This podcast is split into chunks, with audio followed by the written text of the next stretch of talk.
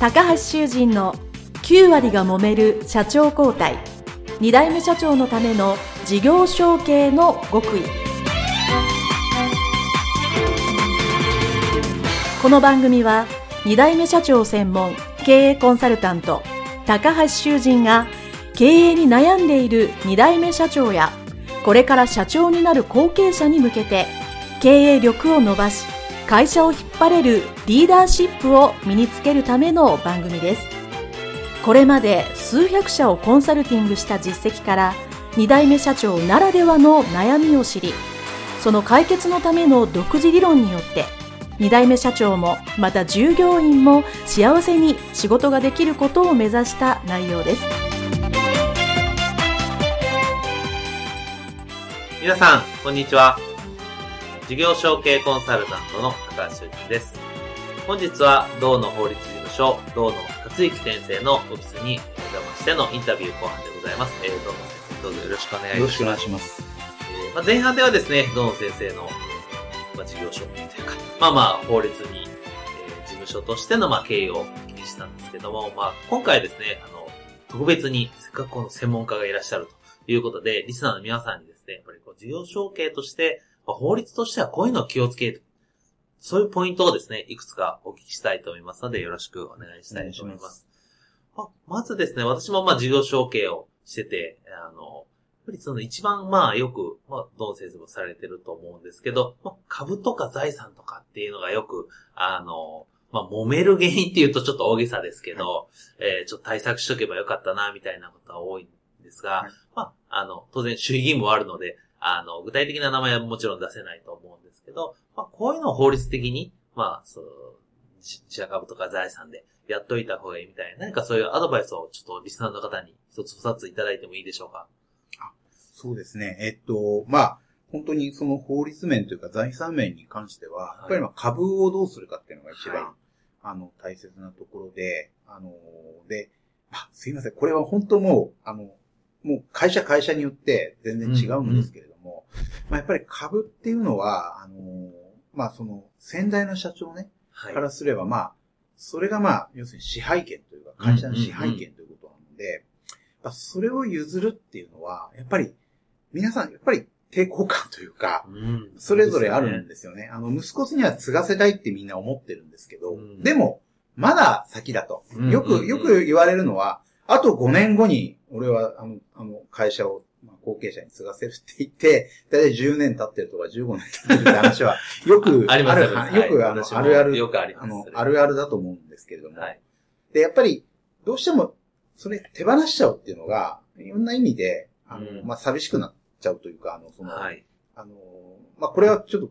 聞いた話ですけど、はい、あの、やっぱり、社員の人たちがその自分の方に向かなくて顔は、まあ、その次期社長というか後継者の方に顔が向いてるのが寂しくなっちゃったりとか、はい、あのそういうあのことを思ったりとかする。えー、そうするとどうしても、あね、あの、まあ、株を、あの、手放せなくなっちゃうということになるので、うん、で、これはまあちょっと両方の、あの、まあ、あの、その先代の側と後継者が両方のあれなんですけども、はい、まず後継者側からするとやっぱりそういう先代の思いというのがあるので、でも、やっぱりきちっと、あの、会社を継ぎたいと思うんであれば、きちっとやっぱり、それは自分の意思っていうのを明確にして、はい、私はあの、継がなかったんですけど、自分でやりたいって言ってる。でも、自分でやっぱりやりたいって、その、方向性は示したんですね、きちんと。はい、で、やっぱり後継者から自分できちんと、やっぱり言うべきだと思うんです。そのタイミングとかはあるけど、あの、はい、タイミング、あと、やっぱり自分がそれだけのやっぱものを持って、あの、いろんな、あの、まあ、あの、例えば人脈とか、あの経営者として力とか、まあまだ先代に比べれば足りないかもしれないけど、やっぱりそれはまあそういう訓練では必要だと思うんですけど、はい、でも、やっぱりどっかの段階できちっとやっぱり言うっていうのことが大切ですし、で、その場合にやっぱりその先代の方のその、なんていうのか、こう、立場を立てるというか、ん。なんかその方法というのをね、あの、まあ、その、まあいろんな、あの、パターンあると思うんですけど、はい、あの、まあ、やっぱりなんかあの、その先代の方がこう、取り組めるようなもの、できれば、あの、何かこう、うまあ、あの、そそういった場というか、そういったものをちゃんと用意しておくとかですね。うん、そういうことができるといいのかな。その、先代のその立場というのを配慮するというか。はい。そうですね。通常だと思います。で、先代の立場からすると、やっぱり、あの、こう手放すってなかなか勇気がいることなんですけど、はい、でもい、いずれいつかは手放さなきゃいけないですし、あと、はいその手放した後になんか自分がやれることですね。うんこう、セカンドキャリアってわけじゃないけど、はいあの、なんかこう、趣味の世界でもいいし、あの、なんかこう、経営者同士でもいろんなコミュニティというか、まず自然活動とかでもいいですし、なんかこう、はい自分が打ち込めるものをなんかちゃんと用意して、そっちの方が頑張っていくっていうような感じで切り替えていくっていうのは、まあ、大切なのかなと。やっぱり、あの、あんまり法律論っていうよりは、結局、最後はその株っていうか、そこをどうするかってところがすすごい、ね。あれなので、そこはお互いのこう、まあなんていうか、あの、まあ、あれをしながら、立場を配慮しながら、でも、はい。最終的にやっぱり後継者の人がきちっと腹を決めて、うんあの、行きたいと。はい。で、あの、いうことが大切なんじゃないかな。うーん。まあそうですよね。やっぱり、まあもちろん最終的にはね、株は小芸さんに譲らないといけないんですけど、やっぱりその、先代と、まあ、まあもちろんうまく話し合うっていうために、まあいろんな専門家が入って、あの、まあ、客観的なりうん、心情的なり含めてやるっていうのは当然そうなんですけど、僕はいつもですけど、後継者がじゃあまあうまく、そのまあ先代を立てて、まあそういうスムーズにもらうというのも、まあ、あの、後継者の役割というか、はい。まあ、責任というか義務ですよというふうには僕はよく言ってるんですけど、まあ、まさに同じだなというふうに感じました。あと他に、まあなんか、まあそう、株以外でも、あ、何ええかあの、これはちょっと気をつけた方がいいよっていうやっぱりすごく思うのは、あの、僕あの、やっぱりその後継者が、やっぱり自分の独自の、なんかこう、強みというか、技というかなんか持ってるってことが、すごく大切なことだと思ってて、あの、はいここの、あの、いまあ依頼者でも、かつての依頼者でも、やっぱり事業承継成功した例見ると、その、親父さんとはあの、先代とはまた違う、こう、なんていうか、こう、あの、まあ、特特色というか、はい。持っていて、まあ、例えばその先代の社長はすごくこう、稼ぐというか、うんことにものすごい、あの、エネルギーを注いでいて、はい。まあ、逆に言うとあんまりこう、近所付き合いとか、あの、いわゆるその、なんていうか、経営者同士の、なんとか、地域の、なんか、うん。うん。そういうのは、あの、集まりとか全然いかないようなああ、なるほど。タイプのはい。先代の社長がいてですね。はいでも、息子さんは、あの割とそういう地域の集まりとかうん大切にしていると、で人脈とかそういったものも自分ですごく気づいていると。はい。言って、まあ事業承継が成功したケースがあるんですけど、あの、やっぱり自分のなりの強みというか人脈。という人脈すごい重要だと思うんですよね。はい。つながりとか。ええ。あと、その、まあ、あの、技能的なところ、あの、うんものをなんかこう持ってるっていうのは、はいそれがすごく、あの、先代にない、あの、それはやっぱり自分の自信にもなるし、うんあとやっぱり世の中の流れって今すごく変わってると思うんで、はい。本当に市場環境とか、やっぱり、あの、これからどんどん厳しくなっていくっていうところで、あの、いいものは残していかなきゃいけないんですけど、やっぱりはい。自分でこう、そのいいものを残しつつ、それをうまく活かして、こう、その時代の変化に対応できるっていう人じゃないと、やっぱりこれから生き残っていけないと思うので、そういった意味でも、やっぱり自分の、こう、なんていうのか、強みというか、あの、自分なりのものを持ってるっていうのが、はい。すごく、あの、重要じゃないかなと。うん。その方が絶対、け経営してても絶対楽しいですし、うんこは思いますね。はい。そうですね。その、まあ、もちろんね、これだけネットがあるので、スマホでいつでも検索すれば、なんとなくの答えは出てくるんですけど、じゃあ本当にビジネスで有用な、まあ、情報っていうのは、やっぱおっしゃる通り人脈で、本当にこう、大切な人から、本当に重要な人脈が来るこれは多分、どんなに、その IT 化が進んでも、多分、人間対人間で仕事してる以上、はい。絶対変わらないと思うので、はい。おっしゃる通りやっぱその、人脈を広げておくっていうのは、すごく重要だなと私も思います。もちろんそれが、今すぐ、まあ、なんていうんですかね、まあ、売り上げとか、そういう目に見える成果ではなく、はいとしても、そうですもうやっぱりその、何年か後に、そういえば、あの人のお世話になったとか、その時に必要な時に思い出すっていうのはありますから。やっぱそういう人脈を広げて、特に自分の業界以外ですよね。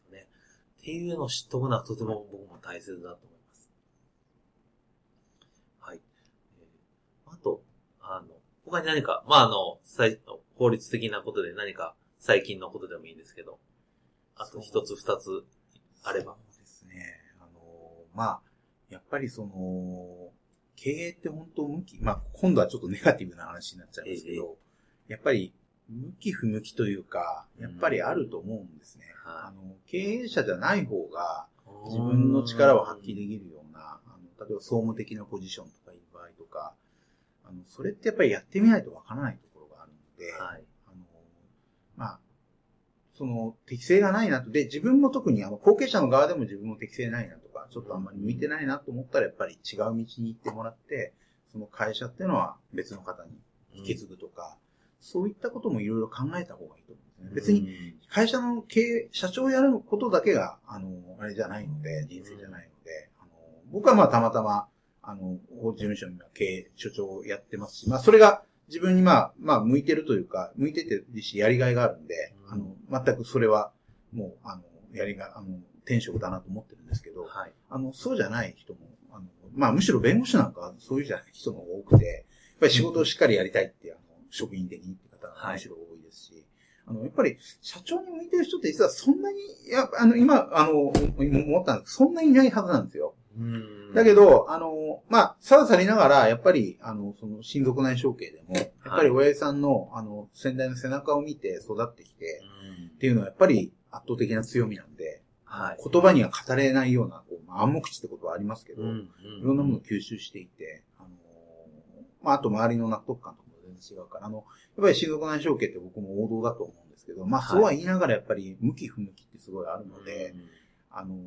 その、今度は先代の側の話ですけど、先代の側も、やっぱり、こう、本当にその、息子と奥さん、娘さんとかに継がせたいっても思う気持ちもあるし、あれなんだけど、やっぱり、よくその適性っていうのを見極めて、はい。あの別いろんな選択肢っていうのを考えておいた方がいいと思うんですね。あの、それがやっぱり、あの、で一番重要なのはやっぱり事業をちゃんと残して、あの、そうですね。あの、その周りの方たちの、あの、まあ、生活というか、はい。生きがいっていうのをやっぱりこう支えていくってことだと思うので、あの、それはやっぱり、あの、いろんな、あの、形で考えられた方がいいと思いますよ。まあ、あと、実際やはり、あの、後継者、あの、息子さん、娘さんがいても、はい。会社を継がせないで、その息子さん、娘さんはもう会社に勤めて、外の会社勤めても全然戻ってこないっていう方も結構いらっしゃるので、はい。もうそれは、あの、いろんな選択肢というか、方法ってのはあると思うんで、はいそれは、あの、考えられた方がいい。で、そのためにやっぱり、あの、専門家というか、人たちとは、うんあの、外部の、まあ、人たち、あの、経営者の仲間もそうですし、はいそういう事業の人とか、そういう人たちをいろいろ相談して、うんあ、の、いろんな可能性があるってことをよく理解して、それは、あの、検討された方がいいんじゃないかなと。そうですね。もう最、まあ、基本的にはまあ僕も息子さん、まあ娘さん、娘婿さんがまあ主流だとは思うんですけど、やっぱり今はやっぱり M&A も多いですし、最近従業員さんが、まあ、そうそう。社長になるりますね。私の。で、まあもちろん、そのまま株をその方が承継する場合もあるし、まあ、社長だけやられて、株だけ、まあ要は一族っていうんですかね、を、あの、今の社長の息子さん、娘さんが持っているっていうパターンも、まあ昔はまあ言ったらもうそれこそ本の中の話で、あの、僕も診断士試験の免許でそんなことあるんかいなと思いながら読んでましたけど、まあ最近結構そういうのもあるんで、そういう意味で今おっしゃる通り、はい確かにいろんな選択肢が社長やってバリバリする以外のやり方っていうのもあるかなと思います。はい。ということで、ありがとうございました。あの、前後半にわたって、あの、たくさんお話をいただきまして、まあ、あの、専門家でいらっしゃるので、特にね、あの、いいアドバイスもえーいただけたんじゃないかなと思います。えー、それではですね、2回にわたってお話をしました、道の法律事務所、ついき先生でございました。どうもありがとうございましたあり。がとうございました。